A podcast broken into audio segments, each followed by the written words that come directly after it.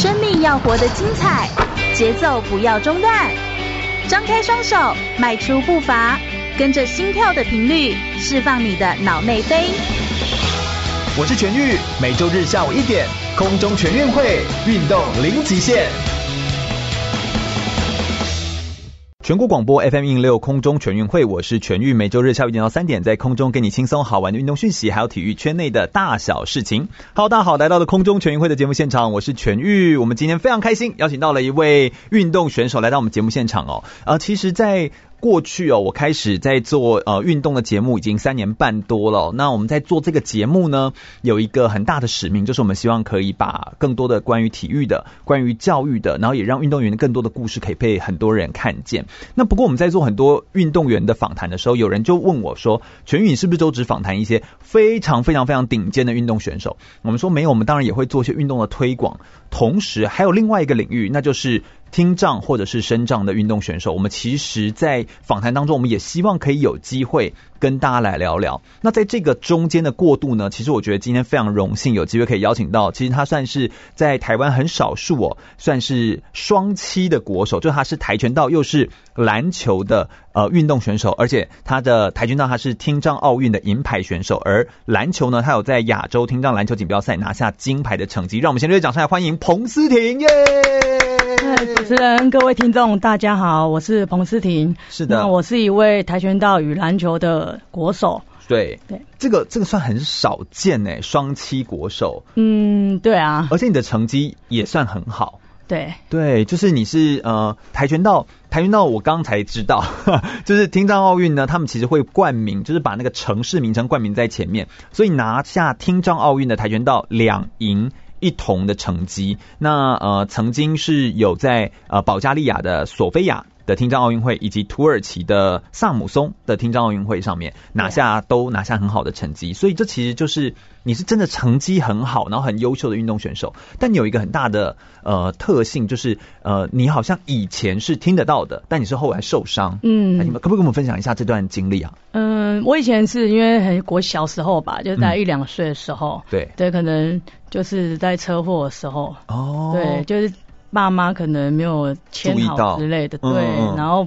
就是不幸就被车碾过去，对啊，对，基本对，基本上我的生命只是可能用捡回来的，对啊，就是碾过去之后，那这个词听起来很恐怖哎，呃，对啊，就是整个碾过，对，是碾碾过一个一岁的小孩这样，对，对，所以我呃，其实我的脸上是没有什么疤，只是在就可能哭过或者是天气比较热的时候脸红的时候，它的那个纹路，纹路，纹路就会出现，好像火影忍者哦，哎，对，对不对？对，你有时候在跟哎、嗯，你是国小老师嘛，对不对？我是高中老师，啊、高中老师，高中老师，对不起啊，就是你在教学的时候，我好像看到你跟同学的互动，有时候也都还蛮活泼的这样子。嗯，那有时候天气热啊，或者怎么样，哦，应该也会露出那个，对，会有点红红的在身上。哦，OK，OK，OK，所以其实真的是。这个命是真的是捡回来这样子，嗯。嗯，那慢慢的其实才会哎才发现哎，可能真的在听力上面有一些这个状况是这样。对，就是长大之后就是国中会慢慢退化，嗯，然后可是那时候也没有真的很在意，会在意啦，因为毕竟国中就是调皮。哦，对，调皮捣蛋这样。可是就是在同学同台之间，可能讲话有时候我们可能比较听不到。可是当下我会觉得他们都会就是国中就反正讲一些乐色话，对，讲你耳背啊、耳包啊这种的。他们还会霸凌这样子感觉，对。可是当下我们是没有什么感觉，没有觉得同学开玩笑这样。哦。然后只是后来好像觉得，因为我都会觉得我好像是跟很注意听别人在讲事情，所以你可能右边的人跟我讲话，我左边的我听不到。哦，我懂你意思。对，其实是可能就是真的听不到。那我是到了高中。之后才去正视这个问题，就慢慢的好像有发现。哦，有发现我的听力好像真的好像有一点问题，但是我就还就是不愿意承认啊，因为我觉得呃，好像这是一件丢脸的事。对对。哦，OK，嗯、呃，我可以问一下，是左耳还是右耳？哎、呃，我左边比较轻微，但是我右边比较就是可能接近完全听不太到。哦，对，我右边比较严重。不过就我们所对于呃听障运动选手的认知，我相信哦，在大部分的民众来说，应该认识的不多。不过在全台湾，我们所知道的就是那个呃身心障碍选手的比例或身心障碍人士的比例，其实非常的高的。前一阵子我有邀请那个江一村老师来跟大家做广播里面分享说，他有说到一个数据哦，他说其实百分之七十以上的身心障碍的运动员或身心障碍人士，其实都是后天造成的，也就是大部分的，譬如说你眼睛会看不到，青光眼、白内障，一之后视力就会退化，嗯、年老的时候耳朵会听不见或怎么样，这些全部都是后天，就是譬如说衰老。或者是才才造成的，或造成的身体不方便，所以当时他就在很极力的在广播里面跟我们分享说，我们一定要把一些声音障碍人士需要的环境设施，就更友善他们的一个空间，都应该建立起来，因为你这么做其实是会帮到未来的你自己。嗯，真的，我就觉得他这个概念其实是很正确。好，对，那但是在在呃一般民众的想法当中，其实会不太知道，呃，对于听障运动选手，像对你来说的话。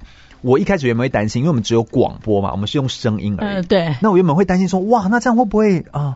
我其实其实犹豫了一下，我就想说，哇，那这样会不会呃表达啦，或在我们因为我们就只有一个，我们又没有电视的画面，那该怎么办？嗯、但是其实你的说话什么是没有问题，你从小因为你是就是听得到的，然后在做口语的训练什么上面，其实都是 OK 的，比较完整一点。嗯，对。这个是不是相对来说也算是某一种，就是你如果去比听障奥运的话，算是有优势吗？嗯，其实也没有优势哎，因为当初我转到从听人转到听障的时候，对，嗯，可能我会觉得我应该会比较强吧，这样，哎，有一点点那种念头闪过啦，但后来发现怎么样？发现他们也超强，对他们其实有很多国家，因为我是属于轻度啦，嗯，对我是算轻度，那在其他国家也有可能。跟我一样都是轻度的听障运动员哦，也很多，也很多。那他们可能也不会手语，因为我不是不会手语，因为我就是读唇语，或者是人家写字，我可以，就是这是我的，就是交沟通的流，交流的方式。对，可是我就是不会手语。那我当我转到听障界的时候，其实我一踏进去那个环境，会让我有点觉得，哇，我好像跟。他们是没有办法沟通的，哦，会有一种格格不入的感觉，对，有点格格不入。哦，但是你进到听人的这个环境的时候，又会觉得又有点听不太到，就是可能要比较注意，我要注很注意的听人家讲话。啊，我觉得这个心境很难呢，就是你要怎么自处，就这个时候的你自己是谁？就你的那个内心的稳定度，你要相信，嗯，嗯，我还是可以有我的意思，又要比较高一点。对，就是心智的稳定度要很高哎。嗯嗯，大家因为从广播当中我们听到声音，但是彭思婷其实也是一个漂漂亮亮的女生，然后就是也算是在跆拳道界，你好像之前是比过全中运的，嗯，对，对不对？所以你等于比过我们跟听人是听人的比赛哦。不过我觉得好像跆拳道，因为有时候那个吼叫也蛮大声的啦，就是好像就是就是动作啦或什么这样子，对你而言参与体育这件事情好像是一个。算是另外一个一个出路，是不是这样的感觉？嗯，对，就对你而言，对啊。那在过去的这样的呃呃参与，你练跆拳道多久？然后后来多久才转练篮球啊？就是，嗯，我从我的运动生涯应该是从国小四年级开始。嗯，呃，当初我也选择。来练跆拳道，第一个其实就是觉得那穿道服很帅气，就穿上我们的道服很帅。Oh. 那在小时候身体不好啊，常感冒，抵抗力很弱。对对，对，所以我就跟我爸讲说，想要去运动。你的家人有是运动员吗？呃，不是，我家人都没有，哎，欸、就都没有。但是我蛮好动的。哦，OK OK，哎、欸，好好好神奇哦，因为一般有时候会会拒绝嘛，对不对？嗯。但是其实你爸妈算是很很 open。对，愿意让你去尝试。对啊，那后来呢？后来怎么又？那后来就是小学可能就是属于健身体性质。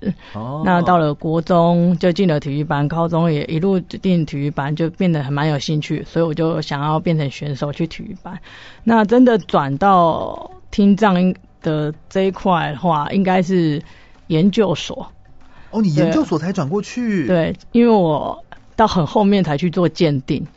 其实很早就发现有问题，只是我一直没有跨出去我的门槛，我的这个门槛我也跨不过去，所以后来就是这一块，我们等一下就会好好来聊。我觉得这个心理上这件事，我觉得是一个蛮成熟的一件事情，嗯、其实蛮不容易。后来呢？你说后来？那后来我们鉴定后，对鉴定后我就开始往听障这一块选选手开始走。嗯嗯嗯，好像是邱教练也算是很鼓励你，是不是？嗯，对。他怎么怎么鼓励法？就是说去检定啦，去鉴定啦，这样就是说不定有机会可以换不同的，你知道比赛的领域，另一个舞台啦。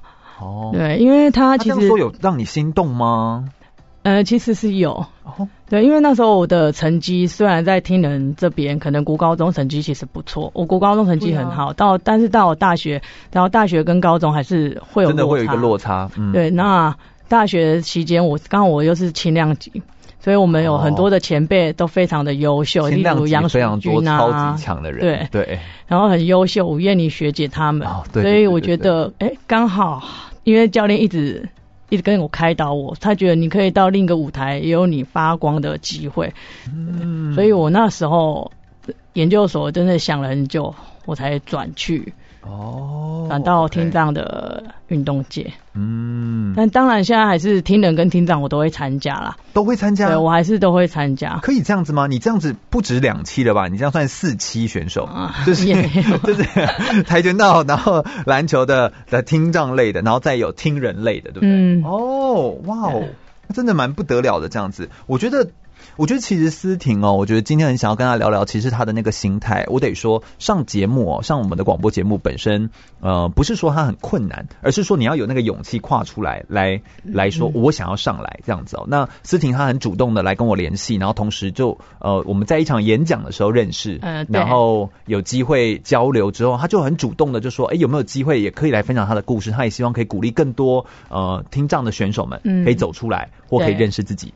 我觉得能够这样子做的人真的不多，而且在体育圈，他愿意为更多的人来做发声。我们等下就要来聊聊哦，就是对于呃听障的选手来说，他的这个心路历程是怎么样来做学习的，然后怎么样跟别人沟通。那他从小在做训练的过程当中，又有哪些让他印象深刻的训练的过程，跟呃这个整个体育的赛事的这个经历？不要走开哦，我们等下马上回来。我是奥运拳击手赖祖恩，您现在收听的是 FM 一零六全国广播全域主持的空中全运会。继续回到全广播 FM 一零六空中全运会的节目现场，我是全玉。我们今天非常开心，邀请到了跆拳道跟篮球双七国手彭思婷来到我们节目现场，欢迎彭思婷，耶！Hello，大家好，我是国际高中老师，我也是一位跆拳道教练，听障跆拳道国手。是的，哎，呃，思婷其实在，在呃运动的这个领域当中很特别，她算是非常少数哦，在听障奥运当中呢，又是两期双期的国手，就是有跆拳道，同时又到篮球，他比到亚洲听障篮球锦标赛也拿下金牌，所以这个成绩很不得了之外。刚刚他还说，他平常偶尔有空的时候，还会去比一些听人的赛事啊，就是、嗯、对啊，对啊，这算三期，对不对哈？哎，我想问一下，你以前其实是听得到的，那你现在变成转换到听障奥运的比赛当中，嗯、呃，转换过去有没有一些心理上面需要调试的地方？你个人就是怎么调试这件事情？可不可以跟我们说一下那个你在硕士时期转换的时候的这个心理状态？嗯嗯，其实我调试蛮久的，因为从大概真的说起来算一下，可能有三年吧。三年。对，因为我们的听障教练，他刚好是我高中的教练。对。对，那也是平镇高中的老师。嗯。那我在高中阶段，其实我同学就有一位是非常出色的台听障跆拳道奥运国手吕思柔。哦，OK。对，那时候在零二零九年的时候，台北听障奥运他就是冠军。那刚好他可能有自己的生涯规划，有点想要就是退休。Oh, 那刚好听障界跆拳道就是呃没有后面的人，没有人接。对啊，没有人接。所以呢，那时候老师就一直跟我讲说，他有发现我听力有点问题，有点状况，但是可能没有那么严重。没有，而且你也没有鉴定。对，我没有鉴定。然后他只是有一直跟我就是跟我讲，邱教练。对啊，有讨论啊。哦哦哦。那是直到大学。呃，硕士我才转换，突然哎、心里好像觉得可以跨过了这个门槛。为什么？为什么？等一下，为什么？怎怎么样有这个心理的状态？而且你心里卡住的点是什么？我不想要让别人用这样的眼光看我，嗯、我不晓得。就是对，因为我不想要有异样的眼光。第一个，那因为听障其实就是我耳只耳朵听不到，可是我其他四肢都很正常。那我跨过去的时候，我会觉得说，呃，这样我就会有。如果去鉴定了，我就有那一张证，就身心障碍手册。哦。那我是不是会被就是别人贴上了标签？那你就是你是跟我们不一样。那我会一直有这样子的心里的想法，就所以很犹豫会不会去。可是后来我想了很久，也思考了很久。那我觉得跨过去是因为我看到有很多就是身心障碍的人，那。我觉得他们的态度真的让我感动，是因为他们可能身上先天上有缺陷，可是我是而是后天造成的。那他们先天上都可以做到这样子的非常一件、一一件事情非常的成功，那真的让我感动到。所以我觉得我好手好脚，我只是在跟人家说话的时候可能听不太清楚。对，我觉得这是没有什么比较特别的。所以你觉得应该是可以克服的？我觉得我应该是可以克服。你有看到哪些？就是听障奥运选手，然后你觉得他是先天，然后非常的辛苦，然后又克服过来的一些例子，你可不可以给我们举一些例子？因为我们可能我们都没有这样的经历，我们不太知道有没有一些。嗯，我就看一下，我都是看一下国外的。哦哦可以啊。对啊，我们台湾好像都基本上好像有都是都是先天，然后是比较哦嗯重度一点哦，比较重度的。对.那国外好像都是一些像车祸啊，就是意外发生，哦，所以他才会。慢慢的退化，嗯嗯嗯嗯嗯，所以这其实，呃，因为它导致的原因，这个东西就比较偏比较医学啊，就是它有各种的原理或机转，然后导致你呃听不到。像我们做广播，我们听人家说啦，就是做广播，我们这样一直戴耳机，嗯，然后就环境，我们环境上面一直这样很仔细的在听自己的声音，然后用久了。哎、欸，我发现我现在听音乐也要越来越大声，我就觉得我，我都觉得我自己会不会就是这歹级这样子？嗯。不过不瞒你说，我自己的哥哥，我亲哥哥也是领身心障碍手册的，嗯，那他是视障，他是先天、哦、先天弱势。那所以这个呃，我可以理解那种，我我还记得我小时候跟我哥哥在聊天的时候，嗯、呃，他不愿意，譬如我们去动物园。嗯、那因为好像身心障碍手册可以有一个人不用钱，哎、欸，对对对你知道吗？你知道这个，反正就是我们家人，我们就说我也要不用钱，嗯、我们就很在那边闹。但我哥就说他不想用那张。嗯、啊，你是不是也会有这样的心情？哎、欸，我一开始会，但其实后来拿到之后，好像觉得有有一些福利，我觉得好像也还不错，而且还可以就是跟身边的人一起分享。对，不不过我我可以理解我哥哥当时就是。他那个他那个心情，就是他会说，譬如说，因为他真的眼睛看不太到，嗯，那所以呃，在国小的时候，呃，我不知道那算不算霸凌，但就是他国小的时候，因为他看不太到，所以学校有一种，我们当时还是国立编译版的书，反正反正就是我很老了。然后那个时候呢，那个书啊，他要放大三倍，嗯，所以他会拿到一本呃很大的，的电脑电脑荧幕那么大的书，嗯，但是一般人拿的是比较小，比较小。像 A4 这样子，对。然后他的书包比较大，然后为了装那样的书，然后就会他就会说我不想带课本去学校。嗯、我我小时候我印象真的很深刻，就是我哥哥会这样跟我反映的时候，然后我们就是说就是课本而已啊。但是我好像就是我我觉得我当时就是没有同理他那个心情。对，因为他会有像我们有时候会害怕人家。就是用异样眼光看你的时候，那我相信哥哥那时候可能去带带大本的书去上课，然后同学可能会说，为什么你要用那么大本的书？对，他可能就会有这个问题，有因为那个那个问题就会变得很直指核心的，就要你回答你的眼睛的状况。没错，那你你有没有遇到一些就是被人家这次这样子的这样子的说法？嗯、呃，可能就是跟人家。讨论讲话的时候啦，那他会怎么说？对，他，可能就讲你讲话怎么讲，或你怎么都没有听到我讲话？呃，对对对，啊，对，可是你要怎么跟他回？我会直接，因为我个性是比较直，但是我、哦、我虽然很直，我会很直接的告诉他，只是我会婉转一点说，哦，不好意思，因为我的之前有车祸啊，所以会造成我听力受损，所以可能在讲话，你跟我讲话的过程中。可能要稍微大声一点，或者是我可能没有听得很清楚，就要麻烦你再说一次。对，就麻烦你再说一次。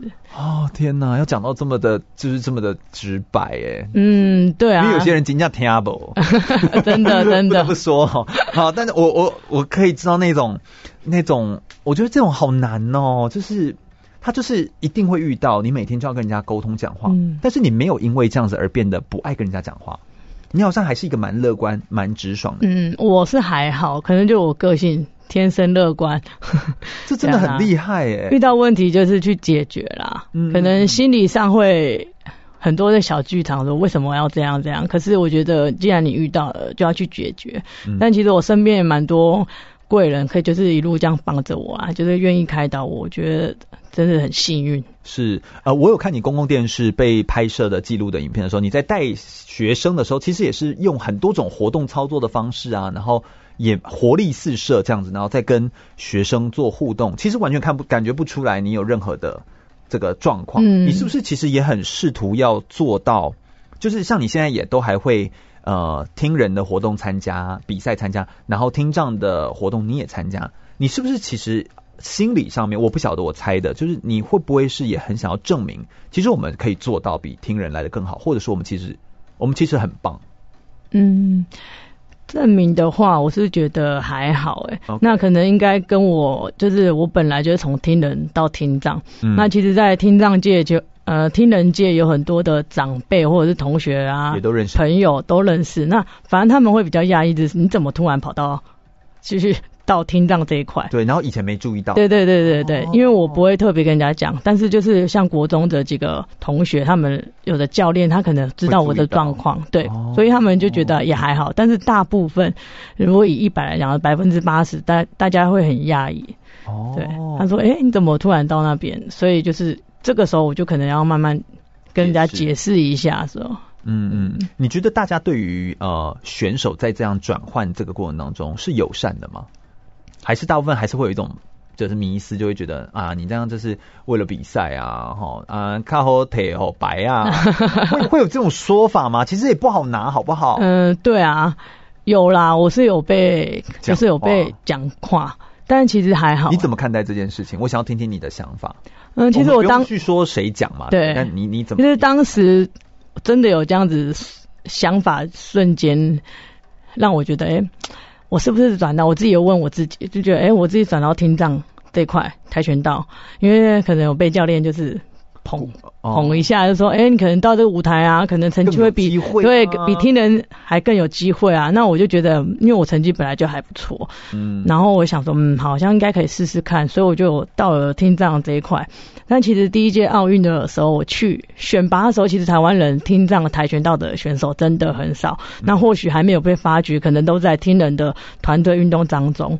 对他们或许也不对他们也不知道有这一块。可以来发展，所以那时候一选拔其实人蛮少的。哦.那当然就选很顺利的选到嘛。嗯，那到了出国了之后，我就觉得哇，看到世界真的很大，然后选手更多，嗯、每个国家其实都还蛮厉害的，就会突然觉得我很渺小。哦，嗯嗯，所以就是走出去之后才会有这个感觉，其实没那么简单。对，没有这么简单，因为就是因为你都在台湾，所以你就没有什么感觉。但当你到了国外，你就觉得哎。欸其实有的跟我一样，都只是轻微的，嗯，对，那在沟通上都还可以。那他们也是从，他们也都是国外选手，然后也都是跟听障一起听人一起训练，对，对，然后只是你听障有比赛，他还会跳出来来比赛。哦，OK，所以其实都是强度是很强，然后难度也很高，所以其实大家不要再有一种迷思，觉得说，嗯，我觉得那个迷思可能是因为我们就。只在台湾，对，所以大家就会觉得好像很简单，但其实也没那么简单。嗯、那台湾好像对于目前对于声音障碍的这个推动跟推广这件事情，好像还没有到这么的普遍的，大家都完全都清楚或都知道。毕竟我们不见得身边都刚好会认识到，对。所以我觉得今天非常感谢你，特别又让大家可以更认识这个角色是什么这样子。那我觉得你的父母亲也非常勇敢，就是他愿意就是让你这样子转换，然后同时也是全力的支持你。应该家人也是非常支持你做这样的转换。对啊，家人都蛮支持我做任何的事情啊。嗯嗯。对，啊当然，因为我就是本身就非常喜欢运动。对。对，所以他们都很支持啊，不管是比赛。不过我比赛他们也很少来看，因为都会担心。哦，会担心，毕竟跆拳道还是一个是难度跟强度其实也还是蛮高的一个运动。嗯、我们等一下来聊一下，就是呃，后来彭思婷因为呃透过这样的转换之后呢，他其实。去认识到了世界各个地方的呃运动赛会，同时也认识，因为听障奥运的比赛也办在一些蛮独特的国家，嗯，所以好像因为这样子呢，有机会到国际上面去走走，那有看到不同的国外的比赛跟训练，有没有一些互动方式，或者是看到一些国外的一些训练方法，或者是跟其他的国外的人交到朋友？我们等一下下一节的节目内容，我们来跟大家聊聊更多关于彭思婷的故事哦，马上再回来。我是奥运游泳选手杨金贵，您现在收听的是 FM 一零六全国广播，由全域主持的空中全运会。全国广播 FM 一六空中全运会，我是全玉。我们今天呢非常开心，可以邀请到了彭思婷，她是听障奥运的银牌选手，来到我们节目现场，欢迎彭思婷。耶各位听众，大家好，我是大园国际高中老师，那也是一位跆拳道听障的教练。嗯嗯嗯，其实你在教学生，然后自己又在，你好像有在那个呃道馆还是什么，然后帮忙做一些教学，欸、是这样子吗？对，有。哦，OK，我觉得这个这个经历其实都是非常好的一个一个过程，这样子在做教学上面。不过，呃，首先我们先来科普一下，就介绍一下我们的一些体育的一些背景。嗯，话说，我们都以为说奥运会，我们知道每四年会办一次奥运会嘛。奥运会结束后，大家知道它其实会接着一个身心障碍者的运动会，就是身障的运动会。那它是结束后的一个月来办身障运动会，但是思婷，你说。听障奥运其实不是嗯办在那边，你可不可以跟我们解释一下？听障奥运它会特别独立，叫做达芙林匹克运动会，那是什么啊？嗯，应该这样讲，就是身心障碍运动会在都是在听人的奥运结束。那它有一个叫做帕拉奥运会，帕拉奥运会就是属于身心障碍。那身心障碍里面其实包含了蛮多，例如视障，然后还有就是。呃，肢障、肢体障碍、肢体障碍，所以我们就有刀锋战士啊什么的。对对对对，就是用那个，就是他们有截肢，然后用那个义肢来跑，或者是辅助的，对，或然后他们轮椅篮球啊，对，轮椅篮球就有辅具的。嗯，那他们还是有会有分很多的等级啊，就像所以它是 Paralympic，对，都会有分很多等级。那在于听障，它是直接从身心障碍拉出来到另一个成立一个联盟。为什么？因为那我是。嗯，我们理事长就是听障理事长，他们是有一个由来，他们是讲说，因为那时候他们在这个联盟里面，其实他们觉得听障者都是四肢健全哦，对，所以他们的程度参与来说，对，以体育来讲，他们觉得程度非常好，所以应该不可以跟他们就是。可能有肢体障碍的一起参加比赛，就可能对他们也不太公平，所以他就把全部听障的全部拉出来到另外一个比赛区。那这个比赛就会变成达芙里拼克奥林运动会。那它就是在听人奥运跟帕拉奥运的隔一年之后才会举办。哦，所以如果以二零二一年的话，你们会举办在你说巴西？呃，对，就是明年，因为原本听人奥运是今年在日本，因为疫情的关系，所以就延到明年。嗯，所以我们本来就是明年的十二月在巴西。嗯嗯嗯嗯，OK OK，所以这其实就是我觉得蛮有趣的，就是这个安排的时间点啦，或者是赛事，嗯、等于说它完全独立出来，就很像呃足球联盟，它也有 FIFA FIFA 的的独立独立性这样子。嗯、那或者说是有一些运动赛会，它其实没有放在。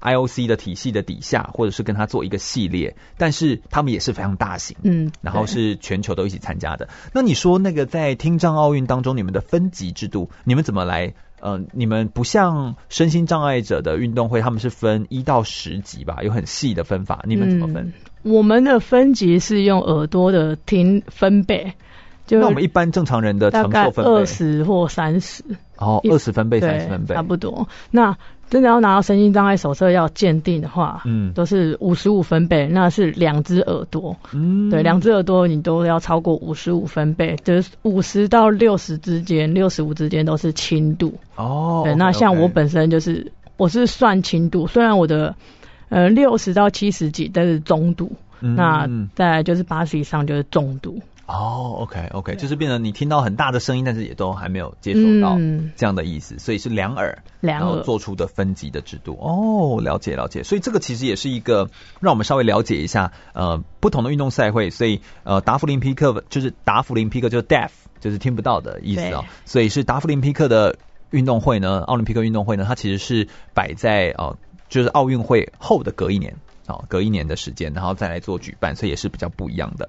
呃你因为这个听障奥运而去到蛮多不同的国家，你有去到保加利亚，嗯、然后土耳其的萨姆松，哎，这些是我都没去过的地方，哎，可不可以给我们介绍一下你因为运动而去到这些地方，然后有什么什么样的学习，可以吗？嗯，在保加利亚，二零一三年，那是我第一次跟着听障的团队出去比第一次奥运，对，那是我第一次参加那么大的赛事。话说你们的团队中华队。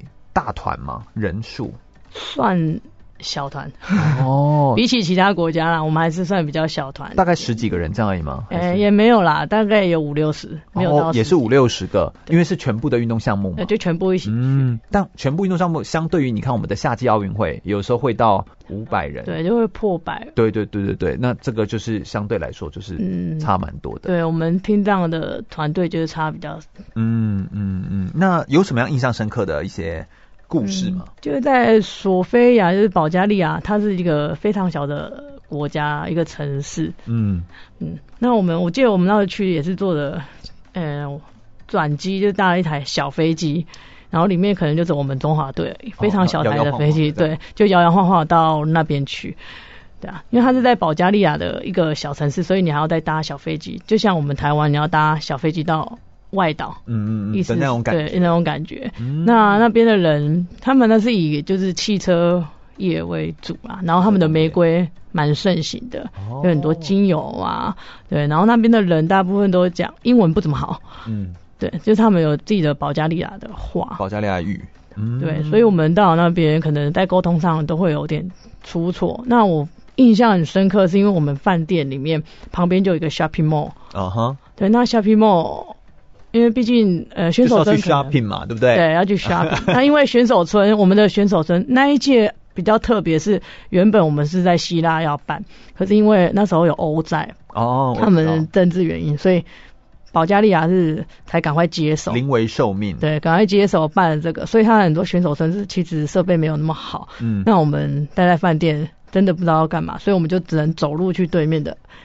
Shopping Mall 里面走走，可能每天都待在那边，然后就去喝星巴克 之类的，对，就之类吃吃吃吃东西这样子休息一下。嗯，对啊，就没有地方可以去，但还是有去他们的一些市集啦。嗯，就可能比完赛才会去市集看看这样。嗯。那是你第一次参加最大型的呃听障奥运会的比赛，第一次参加，嗯，有什么样的有什么样的感受或什么样的冲击，或让你印象深刻的事？嗯。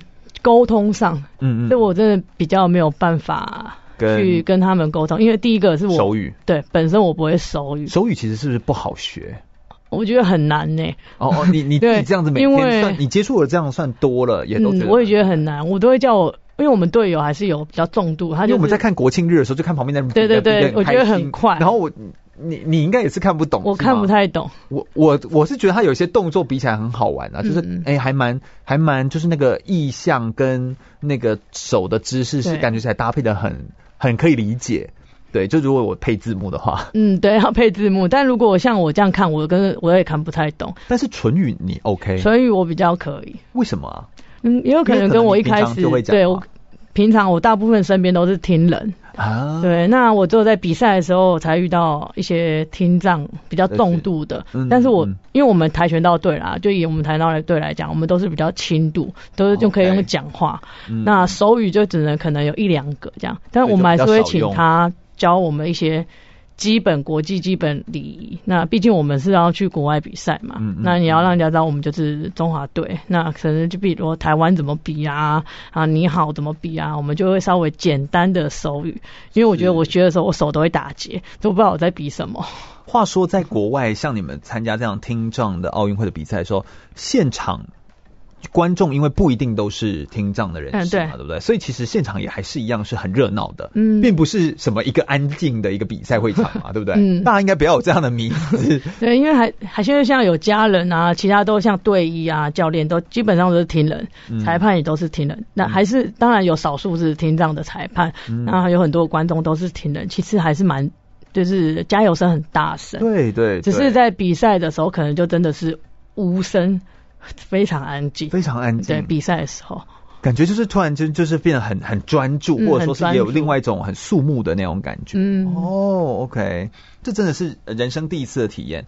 后来其实呃，我后来发现，在你的资料当中啊，有呈现给我几个时间，譬如说委内瑞拉的听障世界杯，呃，韩国哎世界听障篮球锦标赛，土耳其的听障世界杯，跟香港亚太听障运动会，都因为一些。事件，譬如说委内瑞拉的国家暴动啦，或者说是因为土耳其的暴动啊，或者是各种的赛事的遇到一些政治活动就取消，那个取消就没有补了，是不是？就就没有补，就是完全取消。哦哦，我发现好像在这个，你看像我们呃这个东京奥运，就是大家会努力的争取，嗯、对不对？但是这个就取消就取消了，哎，嗯，你怎么看待这件事情？蛮可惜，因为当下其实听到，因为我们运动员就是你要每天都要练习嘛，对，那你其实有时候是有目标的嘛，对，有目标的，然后就是真的是没办法才取消，嗯，那其实。在跟协会沟通上，有些是因为暴动，嗯、暴动，因为我们还是还要担心我们的人身安危，嗯，所以协会可能跟外交部啊，就是在上级的长官，他们还是有沟通，觉得可能这样子不适合，对，不适合，嗯，所以那也是真的没有办法。但其实有一次印象很深刻，是因为刚好那一次是在土耳其听世界杯的时候，对。呃，我那时候因为我们跆拳道要到分级嘛，然后体重有点降不下来。我那时候觉得，哎、欸，突然没有去比赛，好像好像蛮开心的。对，因为那时候体重降不下去。你都是轻量级对不对？你都我是轻量级啦。你都几公斤级？嗯、呃，我大部分我的体重基本上都维持五三到五五。哦。那可是因为第一个身材没有，对国外比较高嘛。那我为了想要你有夺牌的几率增加，所以我就会。把它降下来，变轻到四十九。哦，有，通常大概会有个四公斤左右，这样好像也是。我看拳击有一些也是会这样。嗯，对，所以就想要降体重。哦，不过好险，跆拳道算是那个分的级算是还比较细。嗯，如果有一些分的级差很多，一次差个七公斤。那真的会，就是没办法这样突然间跳，对不对？就是难度会高很多，就范围比较广。嗯嗯嗯，所以有这些国外的这个赛事经验，然后以及呃这个出到国外去，才会知道这个世界很大，然后而且玩这个运动人其实还是非常的多的，呃人数也很多。那土耳其，你有去到一个地方叫萨姆松的，听到那个地方是我完全没听过哎。嗯，还是因为我不太了解。应该说，我个人很想去，但还没去过。嗯，我也是那时候去是第一次听到。嗯、那我也上网 Google 了一下，上武松到底是在哪里？就就是临近黑海旁边。是，对，然后所以他们的海滩都很漂亮。嗯，那他因为大家都听到的土耳其都是伊斯坦堡啊，大部分都是啊，热气球、热气球啊，对，所以大家对于土耳其都只在这个狭隘的想象里。没错，对。可是我们去的那个城市就是比较。呃，应该也不算偏乡啦，就是比较小一点。嗯、我有听人家说，土耳其就是东西南北全部不同的感觉，对，氛围完全都不一样，文化风格都文化风格完全不同。对对对，土耳其就是一个交界的地方。对，我们去的那边是比较朴实一点。哦，对，所以你看它的市集就是。比较淳朴啊，嗯、然后人的行为也都是比较淳朴，是是是是是，就比较单纯这样子，对，比较单纯一点啊。嗯，运动员其实相对于一般人来说，算是一个很独特，他可以透过呃比赛，然后去。睁张开视野，然后去看到这个世界各个地方的不同的环境跟文化，我觉得这算是另外一种意外的收获。我们再稍微休息一下，我们等下来聆听，就是对于呃思婷她自己个人有没有遇到一些挫折的经验，以及这些挫折或者是遇到困难的经验，又带给她生命当中哪些成长的养分呢？休息一下，马上再回来。我是台湾短跑金牌杨俊翰，您现在收听的是 FM 一零六全国广播全域主持的空中全运会。全国广播空中全运会，我是全域，每周日下午一点到三点在空中给你轻松好玩的运动讯息，还有体育圈内的大小事情。Hello，我们又来到了空中全运会的节目现场。哎，我们今天邀请到的这一位选手，我真的是很佩服他。刚刚我们在聊天的时候，他其实是一个听人听得到的，然后后来转到。听障的奥运会比赛的选手，让我们热烈掌声来欢迎听障奥运的银牌选手彭思婷。耶！各位听众大家好，我是一个听障运动员，我叫彭思婷。是的，思婷其实呃刚刚跟我们分享一下他在国外的一些赛事的经历哦，他有去到土耳其的萨姆松以及呃保加利亚的索菲亚，然后来做呃听障奥运的比赛，并且都有拿到奖牌哦，然后成绩也非常的好。那他同时也算是台湾很少数的双栖的运动员，他也有拿下亚洲听障篮球锦标赛的金牌的成绩哦，所以成绩算是很不错的。哎，不过有没有一些你在这个呃运动场上的一些呃很特殊的这个这个故事或有趣的故事？你刚刚跟我说你曾经有过跟一群听障的朋友们一起去唱卡拉 OK 的经历，是是？嗯，对啊。哎，可以跟我分享一下吗？这真的也太有趣了。嗯，然后那时候就我们自己跆拳道队啦，对，大概五六个五六位。那我们晚上就觉得训练很累啊，你一一礼拜一到礼拜天都在练习，然后礼拜天。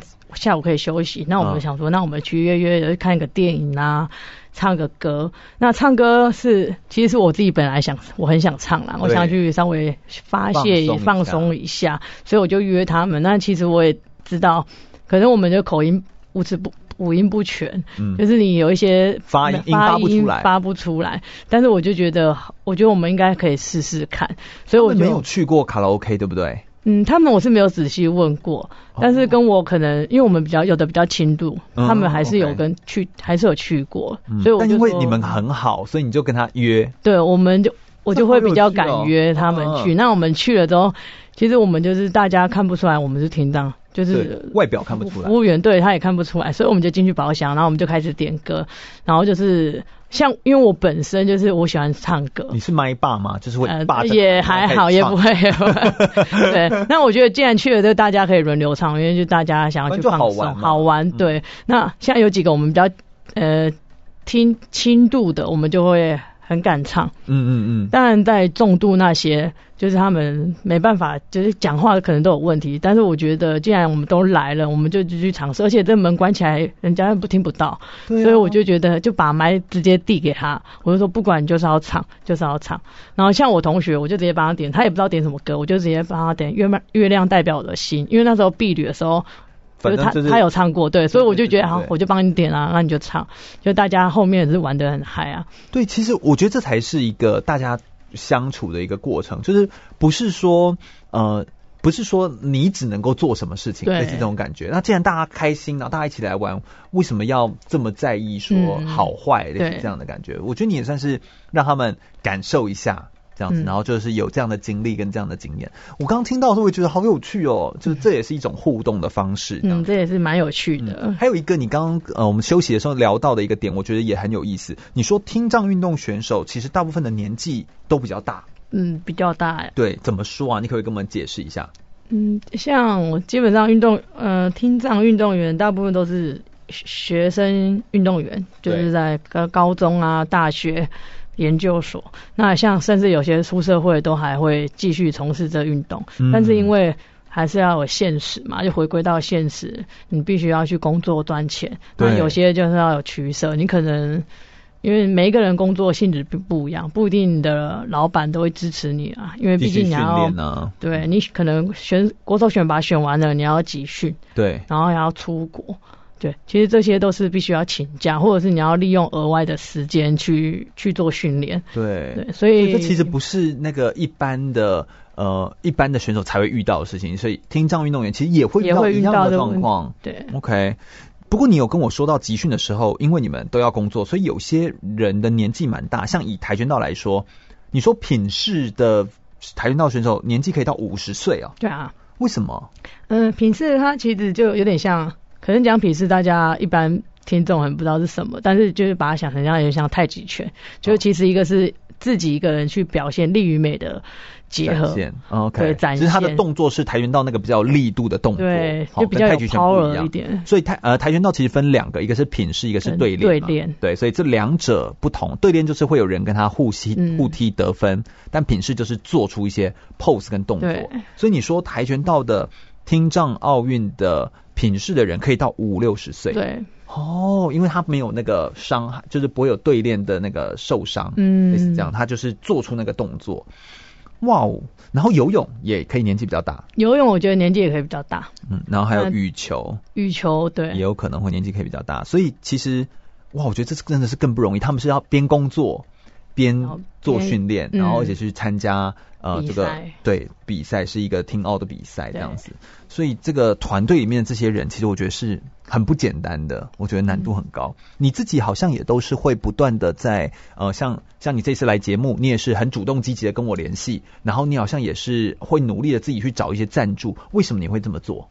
嗯，我觉得我比较幸运的是，就是我只是属于轻微的。嗯、那当然我的，对，可能有些人是也是后，我是后天嘛，有些人是先天。那第一个条，我的条件可能就比他好一点。那在口语表达，虽然有些音我可能发不出来，但是已经比别人更幸福，已经更好了。嗯、对。所以我觉得如果我不做，那其他人当然没办法去做这件事情。对。那其实身障运动员就是。属于比较弱势，在社会大众上比较弱势的，我觉得我们应该要自己去争取啊。嗯嗯。对，因为毕竟他们厂商跟企业他是不会看到我们的。你觉得哪些厂商跟企业他们其实是会愿意就是投注在这件事情上面的，或者是你自己身上是有哪些人其实是愿意给你这样的协助吗？嗯，像我之前有就是一个台湾自己制造一个袜子企业叫 Titan，哦、泰肯，嗯，对，那那这个厂商是因为是我我们队友，他可能有认识，有人、嗯、有一点人脉啦，那他就有。转借给我这样，嗯，那我们就谈了一下合约，然后帮他代言，然后每一年都有赞助产品。嗯、那我出国比赛，比赛服上面就打他们的广告，直接印在我们的道服上面，就帮他们打广告。嗯嗯嗯嗯，所以就是有机会的话，你都会努力的去谈，然后也希望可以跟一些呃品牌可以合作，或者是跟一些在地的企业合作，希望更多人除了是认识。运动员之外，认识你之外，也可以认识其实有一群很努力的听障的选手们，对，他们其实都在为这个台湾在奋战，这样子，嗯，其实都是很不简单的一件事情。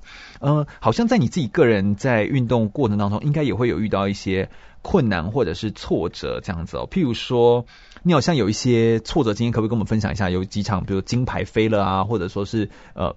我们从一般说的运动员的挫折，就是成绩没有达到自己的理想嘛的状态，要不然就是受伤。你有一些这样的做过程吗？嗯，那我记得是在二零一三年吧，嗯，就是我的保加利亚天障奥运那时候。对，因为其实大家对的，嗯，从听人转听障会有一种迷失，就觉得，哎，你从听人成绩这么好，那你到听障理所当然成绩要更好，啊，应该要成绩更好。但其实我自己也有自己。可能压力有点大，嗯，因为我还没办法那么快调试过来，所以我也觉得我好像成绩应该要很好，不然会被别人讲话怎样怎样怎样。哦，对，那可能那时候状况调整也没有到那么好啦，嗯，然后再加上要降体重的问题，所以在比赛运动表现上可能有点没有这么完整，嗯，会有点失常。那金牌飞了，其实讲，嗯，呃，其实我觉得印象很深刻是那一脚真的。就是关于我的奖金啊，哦、就是那一脚就值六十万，就那零点零三秒，对，零点零三秒，对，天哪！所以我就觉得啊，怎么会这样？然后真的眼泪就掉下来了。就是那时候我是冠亚军战，然后我是跟地主队打哦，对，我们刚好就碰到地主队。那其实我前面都只是都是领先的，那我们战术跟教练团战术运用配合都不错，那只是后面可能就觉得，哎、欸，好像。快要有时候冷，就是接近快要赢的时候，反而没有那么小心，就不小心被。这其实就是这其实就是最难的地方。对，就是不小心就被挥到一脚，踢到头，哇，然后就就掰了，嗯、就已经也没有时间想追，也没办法，所以对，那是真的，我印象很深刻。嗯，然后也有点有点遗憾，因为我知道就是奥运啊，这、就是四年才会有一次，对，所以你要。多少努力才可以造就今天的成就？对，所以四年的时间，然后再加上会越年纪会越来越大，所以我们的身体。就没有办法，可能你四年后你真的不知道会发生什么事情。对呀、啊，所以就那是有一点小小的遗憾。哦，我的天呐，对，但从这件事情上面，真的也是会有一些呃不一样的学习跟感受。就是你目前就只差这个奥运的听障奥运的金牌了，对，你有拿到银牌，然后成绩也其实很不错，铜牌也有拿过这样子哦。嗯，所以啊，真的就差这样子临门一脚哎，真的就叫临门一脚。对啊，你有从这样子的挫折的经验当中，嗯、呃。譬如说，你通常都是怎么鼓励你自己？譬如假设那段时间你如果很低潮，或你训练到很累的时候，有没有什么话语，其实是你比较常会拿来鼓励你自己的？嗯，会，我会蛮喜欢买励志的书来看。对，那有没有什么让你印象深刻的的话呢？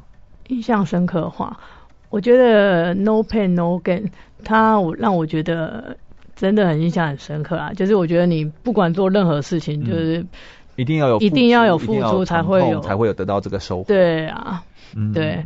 那其实那时候奥运金牌没有拿到，然后我就其实低潮，二零一三在二零一五的时候吧，就听障亚运。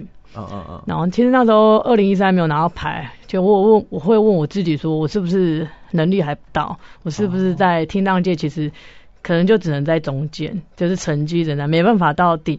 巅峰，你说你自己跟自己这样说，我自己也会问我自己，因为就是有，你好常问问有压力，好好好难的话哦，就是、啊、会有压力啊。然后可是因为那时候亚运的时候我成绩就真的有拿到金牌。对，因为我觉得世界毕竟比较大嘛，那你在亚洲国家，我就给自己设定目标，我觉得可以再试试看，所以我是下了一番功夫，然后也是。呃，应该是我就是喜欢吃美食，所以就都要降体重。因为也身体也没那个体重没有保持很好，所以每次比赛我都会都要降体重，没有一次不降体重。对，就是这样辛苦一点。对，因为很辛苦。那我觉得也很值得，因为过程就是有欢笑也有泪水。嗯嗯嗯。然后最后这是一个很美好的成果，所以就拿到了亚洲亚运金牌，而且也是那时候在我们台湾。桃园，那我就是桃园在地人，我觉得是。真的很棒，嗯，的回忆，真的是很棒的回忆，所以。呃，真的是所有的付出、辛勤的努力跟耕耘，其实才会换来甜美的收获。没有一个想法是说，哎呀，我们从听人转到听障就一定比较简单，没有这回事。嗯、没有所有东西都是要努力付出得来的。不管说是你说找赞助厂商，不管你说是你之后还想要再练到几岁，这个东西全部都是呃，你要边工作边像你现在也是边工作边比赛，嗯，这其实都是努力的一个结果。没有任何东西是侥幸的，但是努力也是绝对不会背叛你的。这样子。我们再稍微休息一下，我们等下来聆听更多关于彭思婷在跟我们谈谈听障奥运有关的故事哦。马上回来。我是举重世界金牌郭信淳，您现在收听的是 FM 一零六全国广播全域主持的空中全运会。继续回到全广播 FM 一零六空中全运会的节目现场，我是全域。我们今天邀请到的是彭思婷来到我们节目现场，跟大家分享非常多关于听障奥运的选手们，以及他们在呃运动表现上面，以及在呃因应不同的听人的比赛跟赛事的时候，要怎么样来做应对跟应应。欢迎思婷，耶、yeah！各位听众大家好，我是听障运动员彭思婷。是的。思婷可不可以跟我们聊一下？我们刚刚聊到说你在运动训练场上有没有一些挫折经验？你有一个啊、呃、那个金牌只差零点零三秒就错失六十万的一个这个奥运金牌跟银牌之间金牌银牌之战的这个差别哦，嗯呃那个很让人觉得很惋惜的一个经验之外，呃还有没有什么样让你觉得很挫折或印象深刻的经验？嗯，但就是我们运动员都会有伤嘛，嗯，就是有伤势。那像我的。韧带是其实是断掉的，真假？我的断韧带是断掉，左脚，但我没有去右脚，呃，右脚。哦，对，就是韧带断，但其实我没有去开刀，是因为我目前都是有靠复健，然后把肌力练起来。起来。那你这样脚会很松吗？不会。呃，某个角度会。哦。对，所以我们在训练的时候都会贴扎。对对对，就要把它固定起来。对，会把它固定起来。哦，这个是呃很嗯、呃、什么时候？应该蛮久的，大概我大学到现在吧。嗯嗯嗯。其实我也没有很特别注意啦，是有一次刚好去医院检查的时候才发现，医生说：“哎，你这断很久嘞。”我说：“是吗？我也不知道。”啊，没有没有没有什么，我也不知道。哦。对，后来才有去做检查。OK OK，嗯。但右脚是你的主攻脚吗？我右脚。我大概知道我右脚好像有点，就有时候摇晃，对摇晃，所以我会练我的左脚。其实我现在变成左脚是惯用脚哦，对，右脚就是辅助，对啊。所以这也太这也太厉害，就说嗯，就觉得怪怪，那我换左脚练好了。通常一般人不是会去检查吗？对啊，我会，但我就。也是会去检查，但是只是比较慢。OK OK，你真的是比较独特。哎，你好像在以前的运动强度本身就很强。我们说你在听人的时期的时候，本来就是呃在参加比赛的时候，你在两千零八年还是奥运的培训队，你跟苏丽文是室友，是不是？嗯，对，我是学姐的陪练员。哦，OK，嗯，可不可以描述一下那一段你在做？因为那是北京奥运嘛，然后那个时候又刚拿到两千零四年跆拳道又刚拿下金牌，所以应该那个时候对于整个跆拳道的挹注的经费或者是给予的帮助跟协助跟抱持的期待应该都很高吧？你可以跟我们分享一下那一段经历？嗯、对，那那一段我那时候是去左训嘛，嗯、然后我记得是我大学呃高中高三刚毕业，那时候在高三，我高三刚毕业的时候，啊、好年轻哦。其实正要准备哎暑假可以好好玩一下，然后上大学享受大学生活，结果没有，啊结果没有，就一通电话就来了，就进左训、啊。对，因为那时候我就已经要去文化大学。我接受也是跆拳道名将宋玉琪老师他的宋玉琪教练的，就是指导。嗯嗯嗯。对，那时候我是去读文化，那准备要过去的时候，因为我同学也是蛮也很有名气，叫曾义璇，然后他资历比我好啦。对，那。我刚好过去，第一个是我是也是他的陪练员，嗯、对，那因为在左训他有一些就是陪那个正式选手，他有几个陪练员，他好像有名额的分配，对，所以我那时候去，刚好我们文化都在那，我们学长都在那，所以我就下下左训，我在那边待了快两年吧。哦，所以我大一、大二都在左训那边生活，对，度过，哦、然后就是在高大三、大四才回文化。如何呢？你觉得那个那段陪练是还蛮特别的经验，因为我在高中的时候，其实就我自己幻想过，如果我可以跟这些非常一线优秀的选手，对选手一起练习，然后训练强度这么强，到底是怎样子的感觉？就有有去有这个梦想幻对吧？幻想之类的。嗯、所以，但后来就真的实现了嘛？对，就实现了。哦、然后觉得哇，就是他们原本都是在荧幕上我才看得到的。的选手大神对，嗯、但他现在却出现在我眼前，我会觉得有点很不可思议。嗯，不过那个时候你，因为当时你也完全没有觉得自己的，你是觉得听力怪怪的，但是其实你仍然就是继续专注在听人的训练跟比赛，对不对？所以你还是成绩很优秀到可以进到左营国家训练中心，在当时人才济济的跆拳道的，你知道，因为台湾当时在培育嘛，嗯，所以当时也算是竞争激烈，可以进去，我觉得真的是强度很强，难度很高。那你跟苏令文这样一起练习的时候，有什么有趣的事情吗？因为是他陪练嘛。哦，对啊，有趣的是，嗯，有一个是我觉得蛮好笑的，嗯，觉得蛮爆笑的，就是因为学姐她。自主训练，她有时候都会自己自主训练。除了我们跆拳道队开的课表，然后她现在有时候自己起来跑晨操啊，哦、然后还要六点多起来跑步。然后现在都自自主训练的时候，当然因为你都正正式的奥运选手都起来运动了，都起来练习。那你陪练员你怎么敢睡觉？所以我们要自己起来练。那、啊哦、因为在我的在我的思想是想说陪练员嘛，虽然就是我们就是。尽量帮他帮助他这样，然后讲说陪练员应该就是某些程度上要要达到一定的水准，可是那时候毕竟我才就是高中，才准备要进大学接受更高的训练，对，然后我们的我自己的程度还没有到达，那就是没有那么高，但是我还是跟着学姐去就是去晨招那样，只是有一个人好像是因为我跑步吧，我本身就跑步比较慢一点，那学姐跑步很真的很快，对。对，我听说，嗯、他就跑超快，然后每次跑要十圈、二十圈的时候，我就会落后比他多圈这样。嗯嗯，然后我会觉得，嗯，感觉他好像才是，我想说，嗯，陪练不是应该都要一直都要一直跟着他跑，一直陪着他跑，怎么我落后这么多？哦，对，所以那时候我就讲，嗯，我觉得我的能力应该可能要再加强一点，但是他还蛮照顾我的啦。嗯嗯嗯嗯，我有发现就是呃，就是。苏立文他本身就是在呃零八年的那个奥运会的时候，其实也是让国人都很印象深刻，很感动。对对对，很感动。那但是在运动场上，其实就是有很多的这种。呃，这这竞争啦，或者是这种困难，但是其实你仍然是把它视为一个，就是你你们其实很尊师重道啦。跆拳道好像蛮重视这件事情，嗯、所以你们就是谁是呃先进来的，然后谁是呃比较资深的，对，其实你们也是很尊敬这样子。然后在进到左训当中，你也就是持续的在做学习，嗯，我觉得这对你这也算是一件呃很不错的事情，这样子哦。嗯、所以在零八年的这个经验，你等于几乎所有的经历都有啦，你几乎是经历全满呢。就你有进培训队，然后你有奥运的培训的经验，然后你有听奥，然后有亚运金牌，就你几乎就是你算是资历完整这样子。对啊，对，算是完整度很高这样子。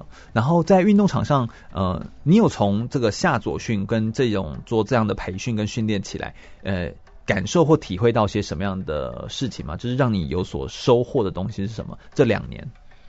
嗯，这两点我觉得第一个就是资源部分啊，因为毕竟身障还是比较弱势。那相对的，我有在左训训练过，跟我们现在听障奥运的国家队的培训啊。当然，我们不会下左训，他可能就是在。呃，某些学校借用他们的场地哦，像你们如果在桃园，那就可能借桃园。嗯、呃，对，然后看的是哪间学校有重点发展啊，例如像跆拳道，我们之前就借平镇高中的场地这样。哦，OK OK OK，对平镇也是名校啊，对。啊，对，名校，嗯，嗯我们就会借用他们的场地，因为我们的。听这样的选手，第一个都是需要工作，那我们大部分时间都排到假日，或者是平日的晚上，下班之后再来再来做训练。天哪，好累哦！光想到就累了。嗯，然后跟左训比较不一样，是因为左训你进去就是你要全力，啊啊、对，全力的都是把心思放在训练上面，嗯、所以他们的这样吃住啊，有营养师啊，帮你帮你吃那个就是用好、啊，都打理好，都打理好之后。嗯对，但还是有落差啦。对，我这样听起来，你们听障的选手们真的才是就是这难度更高哎，那个难度高不只是本身的资源来说，呃，而是你们在那么艰苦的状况之下，其实你们也拿下很好的成绩。嗯，所以我觉得这也是让我们这些一般的运动选手更是要好好的思考，要怎么样可以让自己进步。对，因为其实大家努力都是都是付出都是一样的。对啊。因为我觉得台湾目前慢慢有在推广身障这一块，那唯一让我有感觉就是那时候我们二零一七台北市大运，对，土耳其听障奥运回来。哦，土耳其。然后那时候的国庆日。啊，对，我们有被我们听障选手被邀请到去坐上花车游行。那我觉得这就是我们的努力有慢慢被台，就是台湾看见。确实，一七年过后的整个台湾的对于体育的对体育的风气就开始有所改变，慢慢在提升。我也是一七年过后，我们才有开这个节目，哦、也就是所以其实有时候呃很多东西都是这样子，它要慢慢的有被看见之后，你才会有机会曝光。但是机会出来的时候，它是给已经准备好的人，也就是说，像你这样，你已经在整个都在运作，然后你都有这样的经历，很丰富、很完整的人，你会拉着这个机会上去。但如果机会出来的时候，你都还没准备好，其实你也是搭不上那个浪头。所以这其实还是自己要先做好准备。那你有这样做好充分准备，我觉得这才是比什么都来得更重要的事情。嗯，我们等下最后一段来谈谈，就是思婷她自己个人对于生涯规划上面有什么样的想法，下一步打算怎么走，以及从选手又走到教练来指导小选手这条路上的感受有什么不同呢？我们休息一下，马上回来哦。我是奥运体操选手李志凯，您现在收听的是 FM 一零六全国广播全域主持的空中全运会。全国广播 FM 一零六空中全运会，我是全玉。我们今天呢邀请到的是彭思婷来跟我们分享非常多关于听障奥运选手的大小事情哦。思婷刚刚跟我们已经聊了非常多的内容了，那呃我们还没问到一个点，那就是思婷，其实你是双栖的国手，你有跆拳道又有篮球，为什么会去练篮球啊？嗯，那时候篮球是因缘际会，那时候我们在听障奥运的时候，因为。中华队今天他们都会都会开会嘛，嗯嗯嗯，来讨论一些事情，名单呢、啊，对名单之类。嗯、那呃，我们听障跆道教练他是我高中了教练，那他知道我我很喜欢打球，然后他就有推荐，就是在聊天过程中会推荐给女篮的教练啊。那刚好也是邓碧珍跟邓碧宇他们在球界是非常有名气的两位教练。然后所以我们跆道有一个女生，她也喜欢打篮球，那她也会打球，嗯、所以也可以试试看。所以，然后就是这样子，我才会接触到篮球。然后回国之后，教练听篮球队这样就打电话来，哦、他说：“哎，请问是思婷吗？那听说你也会打球，那你有没有兴趣来参加我们的听障篮球队？”哦，那你同时要兼顾两个队的训练，你要怎么兼顾啊？嗯，呃，篮球训练它比较我，因为我本身其实我的。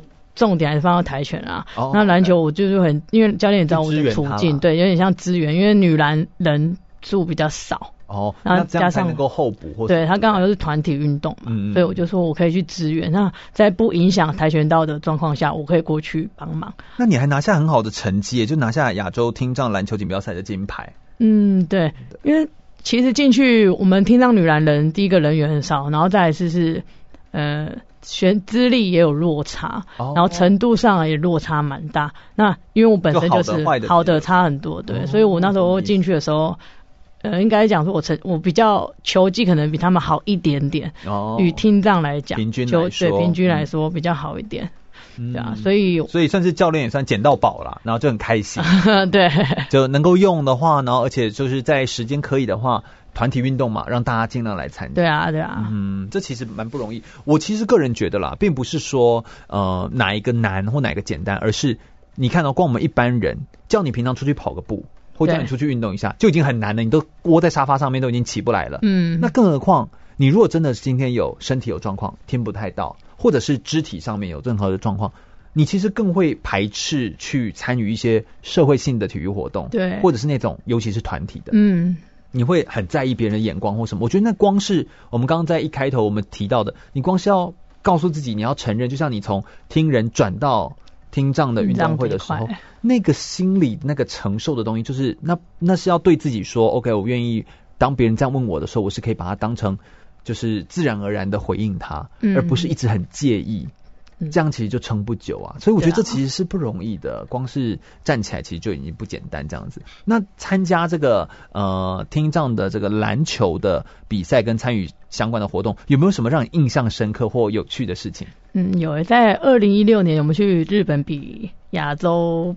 亚洲杯篮球锦标赛的时候，OK，对，那其实日本人蛮贴心的啦，他把我们的台湾的饭店选手村安排在他们一个类有点像是就是关怀深藏的协会里面的那种饭店。哦，为什么你为什为什么要特别安排在这样的地方？嗯，他们就是因为里面有很多的辅具啊，就例如说，大家一定不知道为什么听障人听障人士第一个起床的时候，他们要怎么起来？除了当然就是自然，这是，这是一个很好的问题。对，当然是自然醒，就是每一个都有生理时钟。你这除了自然醒之外，那他们闹钟都听不到，对，听不到闹钟，电话电话响了，呃，我也听不到，我要怎么接？那对对对，那他那个那个饭店怎么？然后他们的饭店会每一个房间都会有设置一个用一个灯。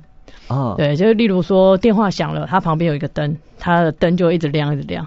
它会闪烁吗？它还会闪烁，一直会告诉你说，哎，哎，有电话来咯，你要记得把电话拿起来。那起床呢？那起床，他们就是每一个我们身障选手都会有一个有点像震动器这样子。哦，对，像手机的震动器，它只是放大版。对，然后就是你把、哦、专门叫你起床的，对，就叫你起床的。好有趣、啊！对，那时候我也是第一次看到这这东西，然后我觉得哇，很有趣、啊你。你不说，我们真的不知道。我说的有趣，不是说这件事情好笑或什么，我是我就觉得，我们以为习以为常的东西，嗯，但对他们来说，你就是要想办法更贴心，嗯，然后去做到位去照顾他。你刚刚说厕所怎么办？譬如说我敲门，哎，有人在里面上厕所，扣扣扣，他又听不到，听不到，就是一样的，有外面会有一一个展示灯。所以你敲门，对，然后里面也会亮，也会亮灯。哦，说有人在使用，对，这都好贴心、哦，因为蛮特别的。对对对对对，所以我觉得这个这个，哎，我觉得这大概也是日本哦，能够做到这样子，对不对？嗯，对，我觉得他们对于推广这一块做的。目前啦是比台湾好一点，然后台湾当然现在有在慢慢的改改善我们的环境。嗯嗯，那个环境的友善其实真的是第一步，因为环境如果不友善，你就很难让更多人愿意参与进来。那没有人参与，你就又会觉得那个改善好像又又没有人来用那种感觉。所以我觉得这是一个正向的循环，它其实需要更多人的。不管是资源的投入，或者是心力的投入，这其实是很重要的。呃，你自己怎么来看看自己的生涯规划？我们来谈生涯规划这个部分，你怎么看待身为一个听障跆拳道选手的未来的出路在哪里呢？你对自己的下一步有什么样的计划或想法？嗯，因为我现在有身兼就是教职，然后还有道馆经营道馆的教练这样，对，对对。那我本身有投资，哦，经营对经营者经营道馆是森林跆拳道馆，对。哦，所以你自己本身也是。投入在其中很多，对对对，就跟人家合伙这样。是是，那我会比较想要就是培养小小小小选手，嗯，对，来让他认识到我们，哎，跆拳道除了可以可以保身体健康啊，然后现在因为现在社会蛮多什么霸凌啊，哦，可以防身啊，我是比较想要推广吧跆拳道这个东。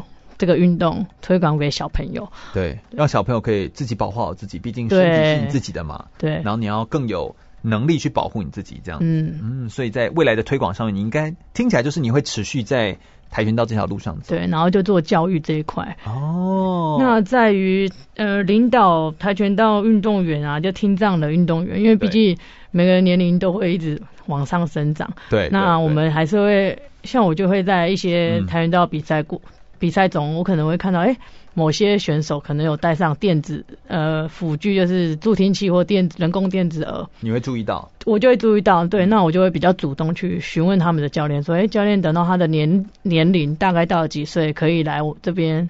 我们听这样的比赛来参加，那这是他另一个舞台。啊、对，所以你也需要挖掘一些新，一些挖掘一些，因为就是要靠我们自己去挖掘，那我们才会有后辈上来，慢慢的提醒他们。嗯、是是，哎，你这么做真的很聪明，我觉得你算是一个提前布局的很早，而且你也有去想一个比较远的一个计划，嗯，然后让自己的这个安排可以顺顺的往下这样走。嗯，我觉得这个过程其实是一件重要的事情。这样子，你自己从以前当选手、听障的奥运的选手，到现在当教练要指导一些听障的小选手们，你觉得这中间有什么样的落差，或有什么样的差别？你有什么感受吗？嗯，落差的话，可能会在于就是执行战术上面。OK，, okay. 对，就像呃，听人就是教练你直接讲，那我们就可以马上。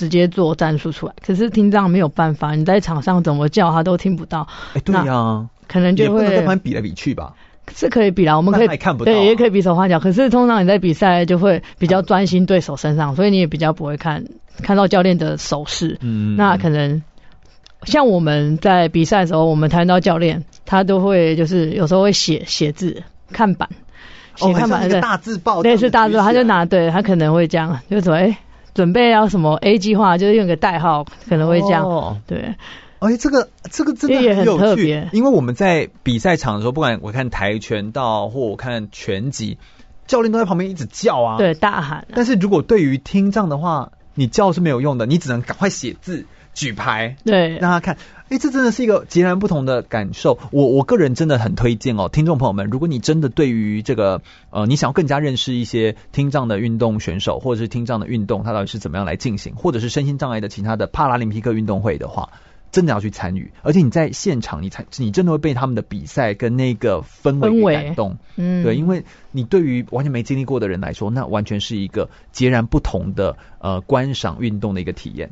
对，我觉得这是一个完全不一样的。这个这个过程当中，我相信一定是有很大的差别。我觉得你是一个很自我要求很高的一个运动选手，而且你你很坚持，就是一直在走这一条体育的这条道路。你有没有什么话想要给，就是即将要上来，或者是未来也想要持续往这一条路来迈进的一些，就是你知道，就是听障的一些选手们或跆拳道选手们的一些话？你有没有什么想要鼓励或勉励他们的话呢？嗯，我觉得虽然我们就是身障运动员可能在身体上有点缺陷，但是我觉得应该要走出我们自己的一条路，对吧？我们就像我比较常说啦，就是不做不会怎样，但是我们做了会很不一样。嗯，我觉得这句话可以鼓励到我们身心障碍选手，你可以试着去尝试去做做看，对吧？如果你要跨出这一步，才会知道。未来到底是怎样子？嗯，对啊，未来的路有多宽广，其实有时候看你愿意往前踏出多少步。对，对，它其实不是一个，呃，它当然不是一触可及，但是它也不是不可能，也不是遥不可及。所以，怎么样可以在整个的呃运动的规划当中，对自己有一个更长远的思考，然后真的愿意去踏出去去试看看。嗯，那我觉得，真的，我觉得。呃，光是思婷的故事，其实就非常的勉励到大家，而且也可以用他自己个人亲身的例子，让大家可以看到，哇，其实一个听障的运动选手，他可以走到这样子，然后也可以让更多人看见，然后他的主动积极，然后他的愿意凡事自己呃亲力的尝试，并且不会觉得说这样子是有害羞，或者是我去。跟人家谈赞助，不会觉得说我没有资格，那种心态上面的健康，嗯，我觉得是比生理上面健康都来得更重要的一件事情。对，心态真的蛮重要的。是是是，心态上的健康。所以我觉得很谢谢思婷今天来到我们节目现场，嗯，跟大家分享你自己个人在跆拳道，还有在篮球这个双七选手国手的这个身份当中，给你得到的一些体会跟学习。我自己个人也蛮感动的，能够有这样子的分享，然后让我们。更多听众朋友们可以了解、认识听障的运动是什么。那我觉得这是一件非常好的事情。再一次谢谢思婷，哎，谢谢主持人，谢谢听众。是的，空中全运会的节目呢，它是一档专门在介绍体育运动选手的生命历程故事。然后我们透过广播的放送，让大家可以更加了解运动员，也进一步可以爱上运动选手。如果大家对空中全运会的节目内容有兴趣的话，欢迎可以上脸书来搜寻空中全运会。注意，全是一个草在甘泉的全哦。空中全运会，我们每周日下午一点到三点在空中等你的，拜拜。谢谢，拜拜。